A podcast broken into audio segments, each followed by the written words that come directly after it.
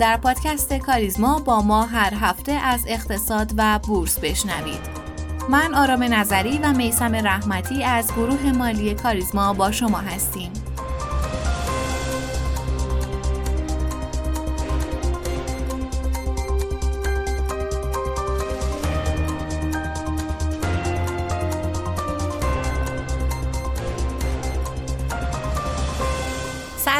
روزتون بخیر باشه. امیدوارم که خوب و خوش و سلامت باشین. ما برگشتیم با یک اپیزود دیگه از پادکست کاریزما و امروز هم چهارشنبه 18 مرداد 1402 هفته گذشته به دلیل تعطیلی ناگهانی که اعلام شد ما نتونستیم اپیزود رو منتشر کنیم.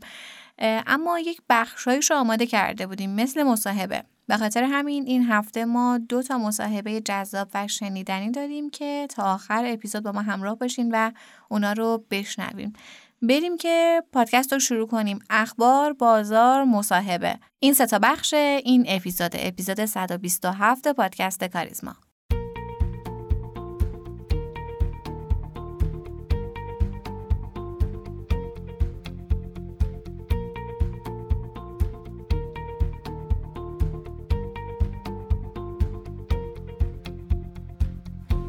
بخش اخبار رو با اثرگذارترین خبر بر بازار سرمایه که می‌تونست جو مثبتی ایجاد کنه شروع می‌کنیم.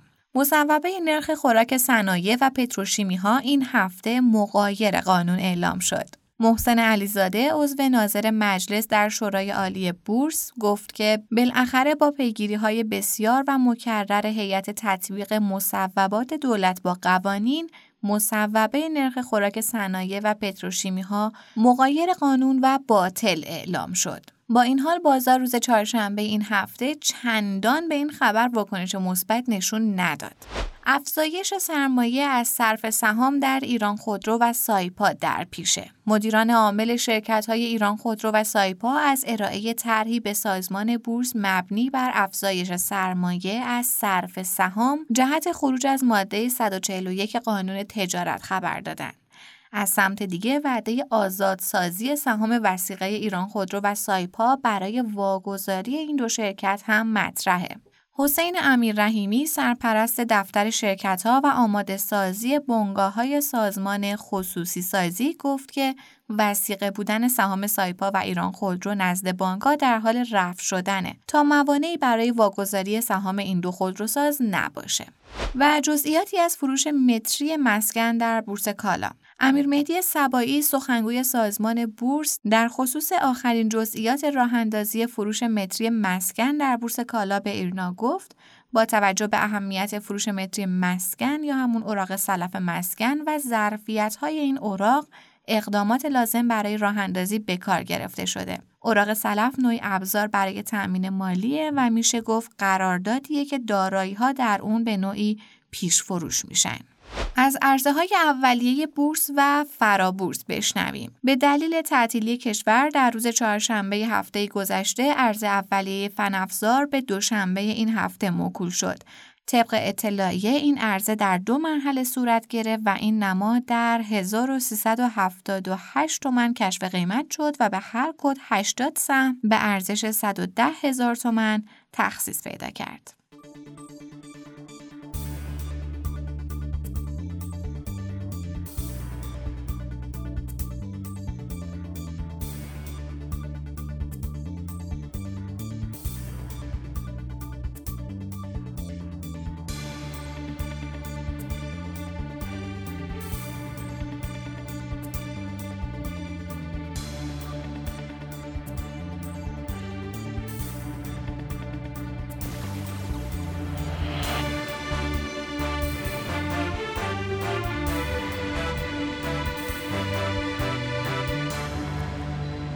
سلام و عرض ادب خدمت همه شنوندگان پادکست کاریزما. امیدوارم که حال دلتون در عواست تابستون بسیار بسیار خوش و گرم باشه. مرسی آقای رحمتی. خب ما بعد از یه هفته غیبت برگشتیم ولی به نظر می‌رسه که بازار تغییر خاصی نکرده و همچنان ما حوالی محدوده دو میلیون واحد در حال نوسانیم. بله دقیقا همینطوره و شاخص کل از اول مرداد ماه 6 روز رو زیر دو میلیون واحد بوده و 6 روز کاری رو هم بالای دو میلیون واحد که نشون دهنده یک بازار رکودی عجیب و غریبه. فعلا هم هیچ خبری روی بازار سرمایه تاثیر نداره و ارزش معاملات که بود بسیار مهم بازاره وضعیت اصلا خوبی نداره و همچنان زیر 4000 میلیارد تومن در حال نوسانه که نشون دهنده عدم حضور خریدار و فروشنده در بازار سرمایه است. این وضعیت بازار سرمایه که می‌تونیم بگیم دماسنج اقتصادم هست کاملا با آمارهای در دسترس اقتصاد ایران هم همخونی داره. ما تو این هفته آمار شاخص مدیران خرید یا همون شامخ معروف رو داشتیم که نشون دهنده وضعیت رکودی در صنایع مختلفه. نزول شاخص مدیران خرید اقتصاد و صنعت به مرز عدد 50 واحد توی تیر ماه در حالی رخ داد که فعالان اقتصادی در اردیبهشت ماه امسال بالاترین نمره رو برای فضای تولید اعلام کردند. چنین نزولی از اردیبهشت تا الان نشون دهنده اینه که اقتصاد ایران وارد رکود سخت خودش شده توی تابستون. تو این روزای رکودی آقای رحمتی ولی شایعاتی مبنی بر اصلاح قیمت های انرژی به گوش می‌خوره. خب نرخ گاز یک نمونه اون بوده که البته هنوز شایعه هاش و هنوز خبرهاش پشت سر هم به گوش می‌رسه و تا همین الان واقعا معلوم نیست که تصمیم نهایی چیه. ولی مهمتر از اون قیمت بنزینه. صحبت هایی مبنی بر افزایش قیمت بنزین به گوش می‌رسه. خب خیلی می‌تونه تبعات داشته باشه. و یکم ترسناکه به نظر شما قیمت بنزین هم اصلاح میشه؟ خب ببینید دولت توی بودجه امسالش حدوداً 650 هزار میلیارد تومن درآمد از محل فراورده های نفتی و گاز و غیره پیش بینی کرده که فعلا در مرحله اول افزایش نرخ گاز رو پیشنهاد داده و به نظر می‌رسه عملی هم کنه از طرفی مجلس به شدت حالا به هر دلیلی مخالف درصد افزایش نرخ گازه و شاید این افزایش نرخ گاز کمی تعدیل بشه ولی ما این افزایش رو داریم. بنابراین دولت که به شدت نیاز به درآمد داره قطعا برای آخرین مرحله به سمت فراورده های نفتی میره. بیایم با هم یه حساب کتاب سرانگشتی کنیم ببینیم هر لیتر بنزین چقدر برای دولت و مصرف کننده که ما هستیم در میاد. بیاین فرض کنیم بنزین بشکه 100 دلار باشه و هر بشکه هم حدودا 160 لیتر گنجایش داره. بنابراین لیتری حدود 62 سنت توی اقتصاد جهانی عددش در میاد و به این قیمت هم باید هزینه های دیگه اضافه کنیم. مثلا الان توی آمریکا بنزین لیتری حدودا یک دلار برای مصرف کننده حساب میشه. در ایران فقط هزینه تولید نفت خام تکرار می‌کنم. تولید نفت خام بشکه 10 دلار برای دولت در میاد که با دلار نیمایی یعنی همون 28500 هزینه یک لیتر نفت میشه 2000 تومن. اون هم برای دولت.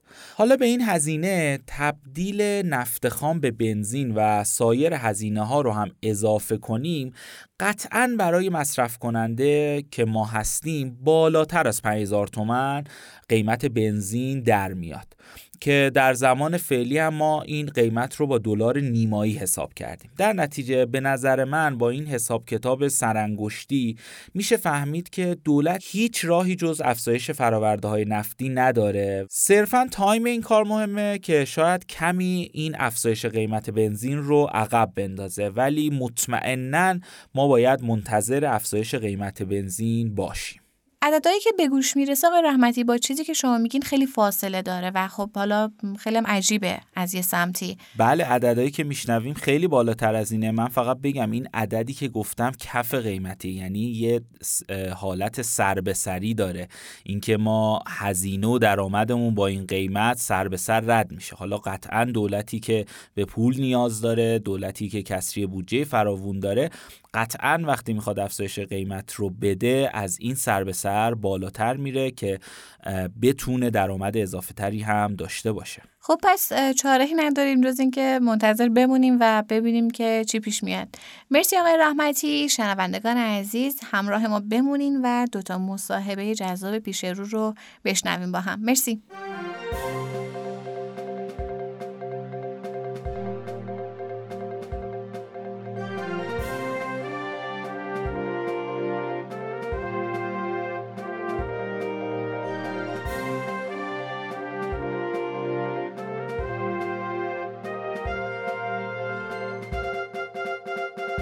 از مشکلات اقتصادهای تورمی مثل اقتصاد ایران عدم تناسب صورتهای مالی شرکتها با ارزش واقعی اونهاست. به همین دلیل بحث تجدید ارزیابی در کشورهای با تورم بالا خیلی جدی تر از سایر کشورهاست. موضوع تجدید ارزیابی دارایی شرکت‌های بورسی چند وقتیه که به صورت جدی از سمت سیاستگزار مطرح شده. و به نظر می‌رسه باید دیر یا زود منتظر خبرهای جدی تری در این زمینه باشیم. اما مثل هر طرح و ایده دیگه ای این ایده هم می‌تونه مزایا و معایب خودش رو داشته باشه و بحث چگونگی اجرای این ایده هم خیلی مهمه که در این مورد نظر جناب آقای حسین عبدو تبریزی عضو اسبق شورای عالی بورس و اوراق بهادار تهران رو جویا شدیم که میشنویم با هم. مسئله تجدید ارزشیابی دارایی ها و تاثیرش بر شرکت بازار. از دید بازار می‌تونه مورد بررسی قرار بگیره از دید اقتصاد کلان هم می‌تونه مورد بررسی قرار بگیره. از دید بازار خوب این بحثی که مطرحه که ارزیابی کنیم دورایی رو خب باعث میشه که ما قیمت های واقعی رو تو صورت های مالی داشته باشیم و تصویر بهتری از سلامت مالی رو ارائه کنیم گزارشگری مالی بهتری بشه به اصطلاح و شفافیت بیشتر باشه. خب یه فایده هم برای شرکت ها داره بلافاصله که ظرفیت وامگیریشون رو می‌تونه ارتقا بده چون موقعیت مالی قوی تری پیدا می‌کنن و می‌تونن سرمایه بیشتری جذب کنن. خب منافع مالیاتی هم براشون داره که استهلاکات بالاتر دارن و مالیات پذیر هستش استهلاکاتشون و کمتر مالیات میدن. شاید هم سهامدارای اعتماد بیشتری نسبت به این شفاف بودن صورتهای مالی پیدا کنند و به شرکت اعتماد بیشتری پیدا کنند. اما در مقابل هم معایبی داره خب همین که ما دائما بخوایم ارزش یابی کنیم نوسان در صورتهای مالی پیدا میشه. دائما تلاطم در این صورتهای مالی رو داریم و بازارم معمولا بدبینه به این تجدید ارزش یا فکر می‌کنه که می‌خوایم کاری بکنیم. حرف حدیث خلاصه در مورد تجدید یا من تا اونجا که یادم هست در تجربه ایران همیشه وجود داشته. سطح برق یه موقع تجدید ارزش کرد بانک ها کردن همیشه هم منفی باهاش متاسفانه بازار برخورد می‌کرد. البته خود اجرای این کارم در شرکت های بزرگ کار آسونی نیست که درست حسابی بتونن تمام ارزش شابی رو انجام بدن از کی استفاده کنن های کارشناس رسمی استفاده کنن. یا چیکار بکنن این هم خودش به اصطلاح بار اداری داره. اثرش بر آیدات سرمایه ای هم یعنی بالا بردن آیات حاصل از ارزشیابی مجدد. خب یه باره توی یک سال باعث میشه توی شرکت هولدینگ که سودی بیاد تو ترازنامه دیگه سالهای بعد نیست. و بعد باید دوباره به خاطر استهلاکات بالاتر حاشیه سودا کمتر میشه و حاشیه سودایی که کمتر میشم خودش تو ترازنامه انعکاس بدی داره. برای یکی از معایب می‌تونه از نظر بازار این باشه و برای همین هم یک باره نمی‌تونیم انجام بدیم که بعد از انجام ارزشیابی سال بعدش وضعیت مناسبی از نظر سود و زیان وجود نداشته باشه. اما در شرکت های بزرگ هم تو که عرض کردم به خاطر اینکه شرکت های تابر رو ارزشیابی می‌کنید می‌تونه یک سود بزرگی در ترازنامه و در صورت, و در صورت های مالی انعکاس پیدا بکنه. به هر حال بازارم از تجدید ارزشیابی می‌تونه برداشت نادرستی داشته باشه. قیمت ها خیلی بالا بره. گاهن شاید یک سهمی حبابی بشه این ریسک هم در تجدید ارزشیابی وجود داره. و بعد هم ممکنه منافعش برای همه یکسان نباشه یعنی برای بعضی ها حاوی منافع باشه و برای بعضی ها هم نباشه. فرصت سوء استفاده هم خب ایجاد میشه وقتی تجدید ارزیابی می‌کنید تصنعان یه موقعیت مالی رو ممکنه آرایش بکنن. قیمت یه فرصته برای کسانی که می‌خوان تخلفی بکنن برای فرصت کسانی که می‌خوان دستکاری کنن آرایش کنن صورت های مالی. همین که اجازه تجدید ارزش میدیم خودش یک فرصتی ایجاد حالا از نظر دولت هم چرا دولت ما همچین تصمیمی بخواد بگیره؟ از نظر دولت هم خب شفافیت صورت مالی مهمه. از نظر تخصیص منابع به کارآمد مهمه. اگه دولت ارزی داره می‌خواد تخصیص بده صندوق توسعه ملی می‌خواد ارزی داره تخصیص بده اگه واقعیت اشکال مختلف وقتی شرکتی تجدید ارزشیابی نکرده شرکتی تجدید ارزشیابی کرده. خب مقایسه صورتهاش دشوار میشه برای کسانی که می‌خوان منابعی رو تخصیص بدن. بنابراین تخصیص منابع رو شاید دولت بخواد کارآمد بکنه یا می‌خواد ثبات اقتصادی ایجاد بکنه یعنی می‌خواد اعتبار و اطمینان بیشتری برای بازیگران ایجاد بکنه. ممکنه بخواد قیافه کشور رو بهتر آرایش بکنه. یعنی نگن که ما بیشتر وقتی که میان ما به دلار حساب بکنن تقسیم بر قیمت روز دلار می‌کنن. هیچ وقت نمیان دلارهای دیگر رو ملاک بگیرن. برای همین خب بهتره که دارایی هم قیمت روز باشه. ولی خب دولت اگه می‌خواد این کارو بکنه باید بیاد حداقل ارز یه مقداری هم یک دست کنه. ذره این تنوع ارز رو کم کنه. حالا یک دست نمی‌تونه بکنه یا یک قیمت نمی‌تونه بکنه یا قیمت واحد نمی‌تونه بکنه حداقل محدود کنه این تنوع قیمت ارز رو. که حالا به نظر می‌رسه که با این مرکزی هم چنین هدفی رو دنبال داره می‌کنه. یعنی 28 تومن رو برای کالای اساسی و دارو می‌خواد تخصیص بده بقیه ارزها رو می‌خواد به هم نزدیک کنه یا دو نرخ داشته باشه حداقل.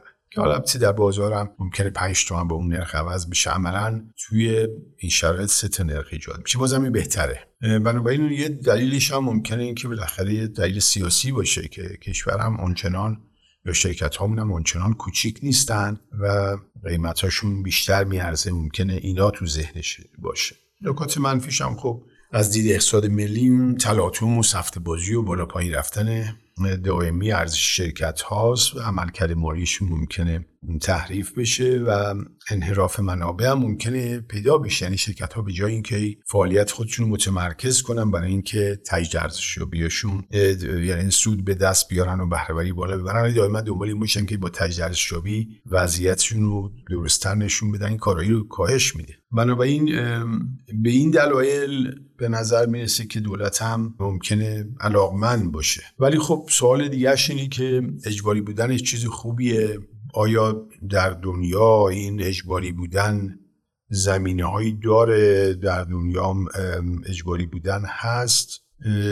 بله در دنیا در دنیا کشورهایی هستن که درشون اجباریه. تا اونجا که می‌دونم توی اروپا اگر من بدونم که تغییرات اساسی قیمت دارایی هم در ترازو کرده باید تجدید بدم. در ایتالیا آلمان بلژیک. اینا همهشون خواهان این هستن که اگه تغییرات اساسی کرده شما ارزیابی بدید و میشه گفت که نمونه در خارج هم داره که این وضعیت اجباری هست. در ایران هم اگر این مسئله پیدا بشه دلیلش علی‌الاصول باید این که قیمت دارایی خیلی تفاوت کرده. چون این اون عنصر اساسی است که در سایر کشورها وجود داره. بنابراین طبیعی در یک دوره hyperinflation اصلا بدون تجدید ارزیابی نمیشه پیش رفت و شاید هم دولت چون ما الان 4 5 سال تورم مزمن داریم تورم 40 درصد و اینها داریم یا بالاتر از 40 درصد داریم خب دولت همچین تصمیمی رو بگیره. خود این البته یه سیگنالی به بازار میده که دولت فکر نمی‌کنه که بتونه با سرعت این نرخ رو خیلی پایین بیاره که واقع بینانه هم هست. یعنی شما نرخ 40 درصد این رو با سرعت در صلاح هست یه دفعه پایین بیارید نه می‌تونید پایین بیارید. این دولت داره می‌بینه که دو سال آینده هم با یه نرخ بالا باید کار بکنه بنابراین یه همچین تصمیمی رو ممکنه گرفته باشه. در این حال هم خب خطرات خودش رو داره به بعضیش اشاره کردیم.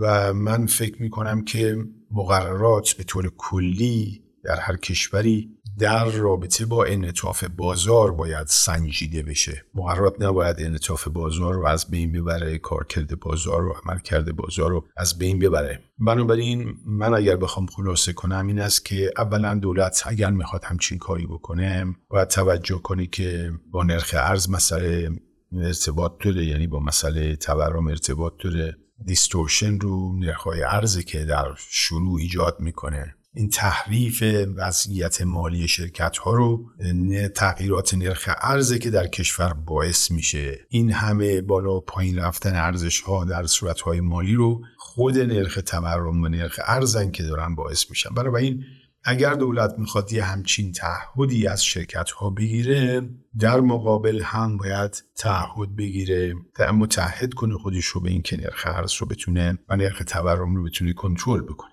ثانیا فکر می‌کنم که تکرار این داستان به طول دائمی هم برای خیلی از سرمایه گذارای ما گیج کننده میشه. از این نظر فکر می‌کنم باید در هر فواصل زمانی این کار صورت بگیره. مثلا هر پنج سال این تغییر صورت بگیره. سومم یه دفعه هم نمیشه در همه شرکت های کرد. طبعا تو شرکت های بزرگ که زیر مجموعه دارن و این تجدید ارزشیابی می‌تونه تأثیری بر سود سالانشون یا از سود یک سالشون بگذاره. خب شاید عملی تر به نظر برسه هرچند که بعد از اون دوچار تا استیلاک های بزرگ میشن. از این نظر ریسک این رو که یک بار انجام بشه و شرکت ها همه در بورسیان ده بشن طبیعی است که نمیپذیره. باید یک جدولی درست بشه بر اساس یک متغیرهایی که تعریف میشه که در طول مثلا دو سال سه سال چهار سال شرکت ها با اون گروه بندی تجدید ارزشیابیشون رو انجام بدن. این کار باید با دقت صورت بگیره تا منافعش بیشتر خودشون نشون بده تا مزار این مسئله.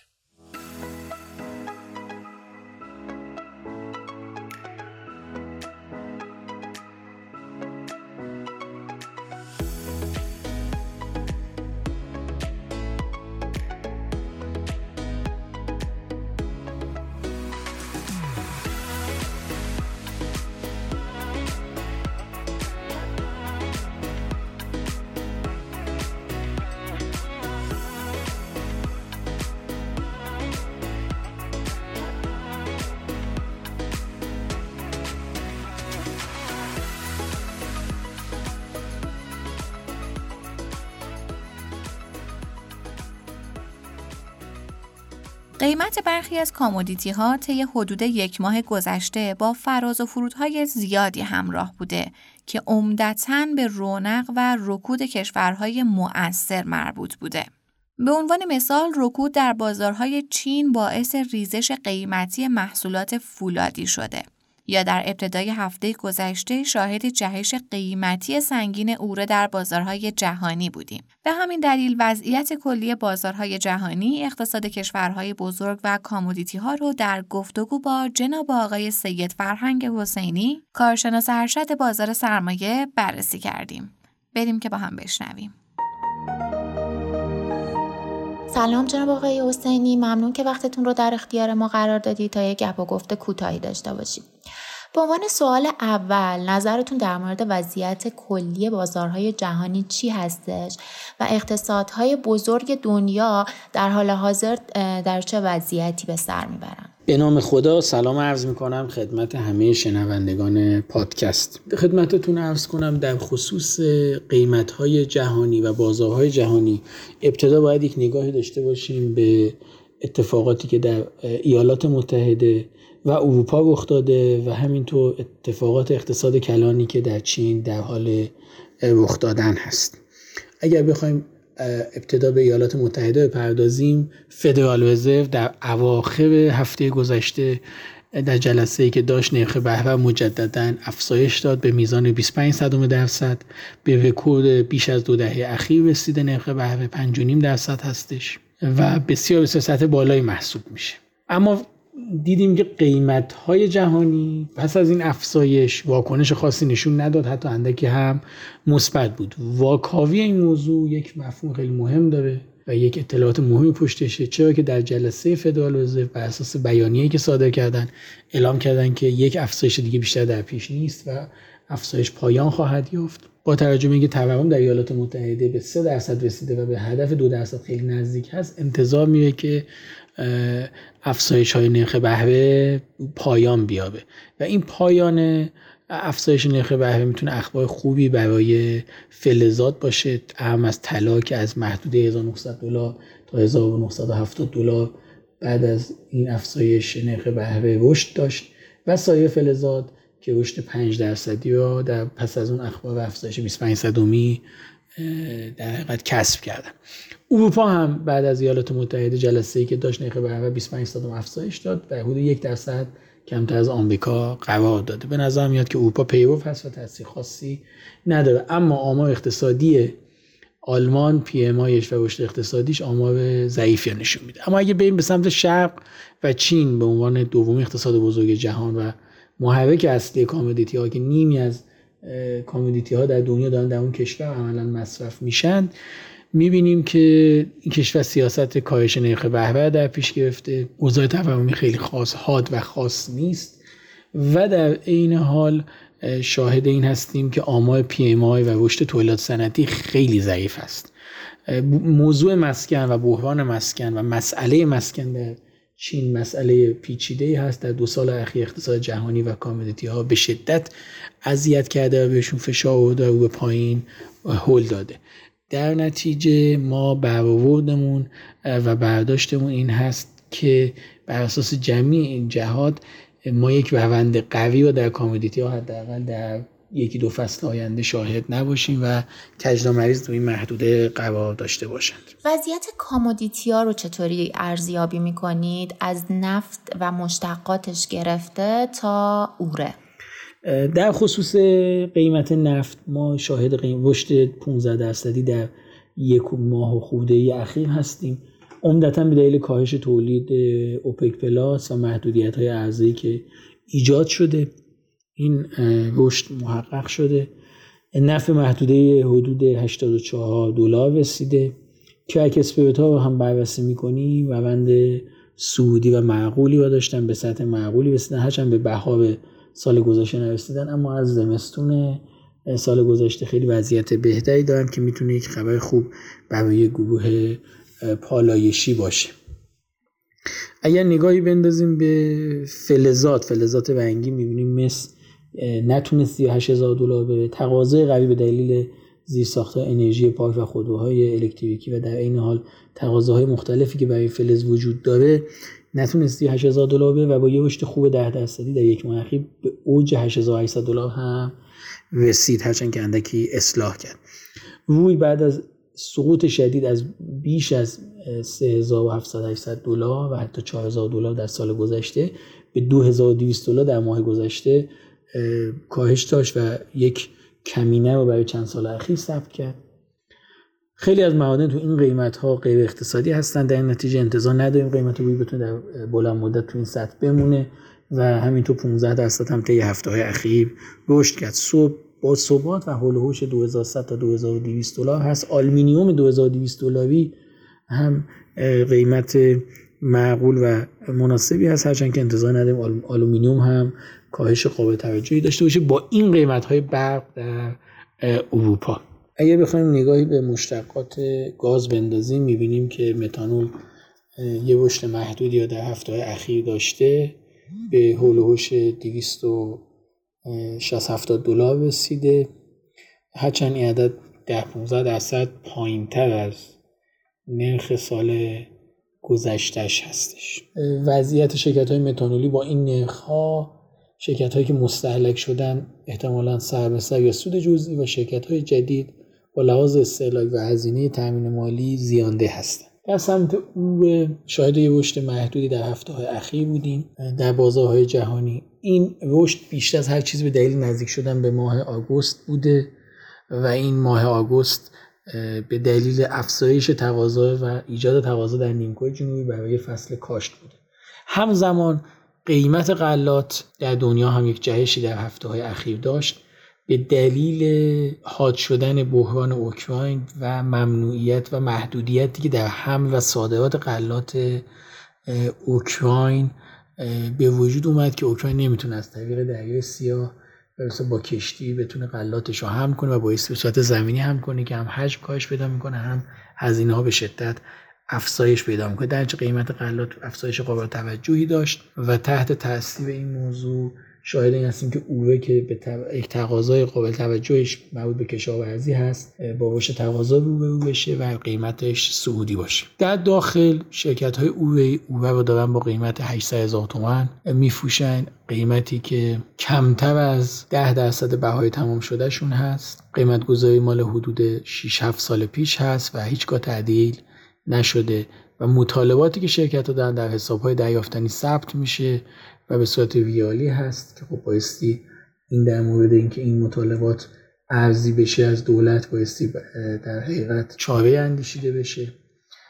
دولت بیش از 20 همت به شرکت های اووی بدهکار هست و عملا تواز نقدینگی این شرکت ها به هم ریخته است. و اجازه تقاطع با قیمت گاز رو هم به شرکت ها نمیده که خب می‌تونه راهکاری باشه برای اینکه شرکت ها بتونن وضعیت مناسبی مالی پیدا کنن.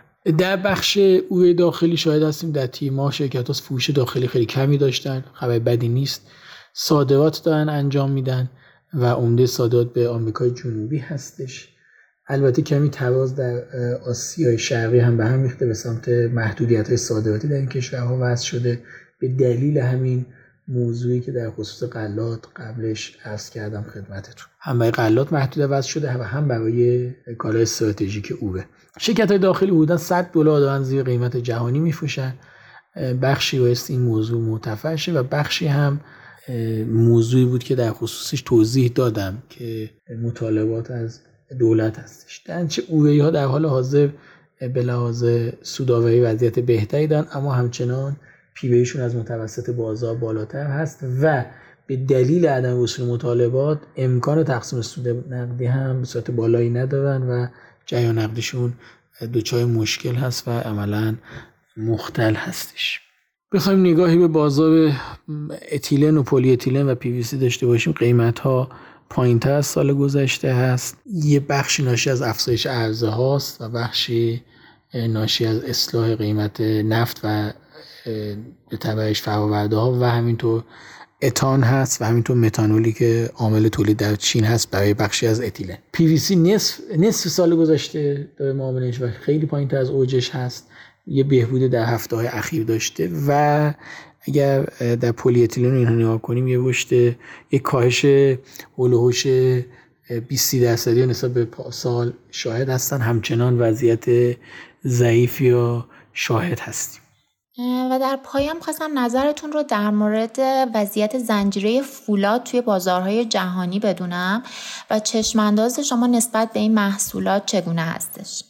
در زنجیره فولاد بیش از هر چیز متکی هست به چین و بازار مسکن چین. چین نیمی از فولاد جهان رو مصرف می‌کنه عمده فولاد جهان در مسکن مصرف میشه و بعدش خودرو.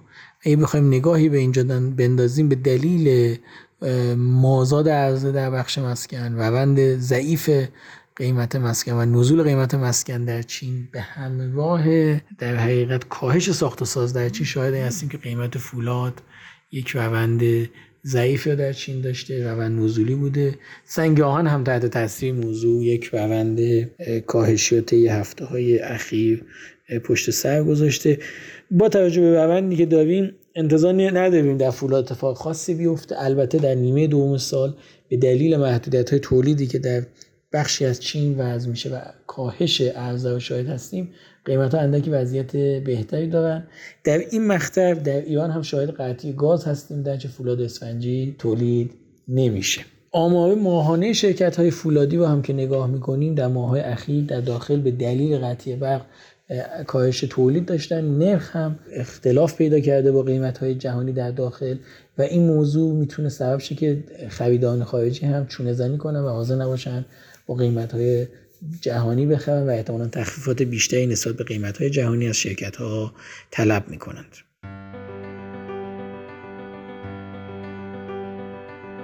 ممنونیم که همراه مایید. پادکست کاریزما رو می‌تونید هر پایان هفته در تمامی پادگیرها مثل Castbox، Overcast، Apple Podcast و Google Podcast بشنوید و با آیدی تلگرام pod underline admin با ما در ارتباط باشید. pod underline admin تا اپیزود بعد خدا نگهدار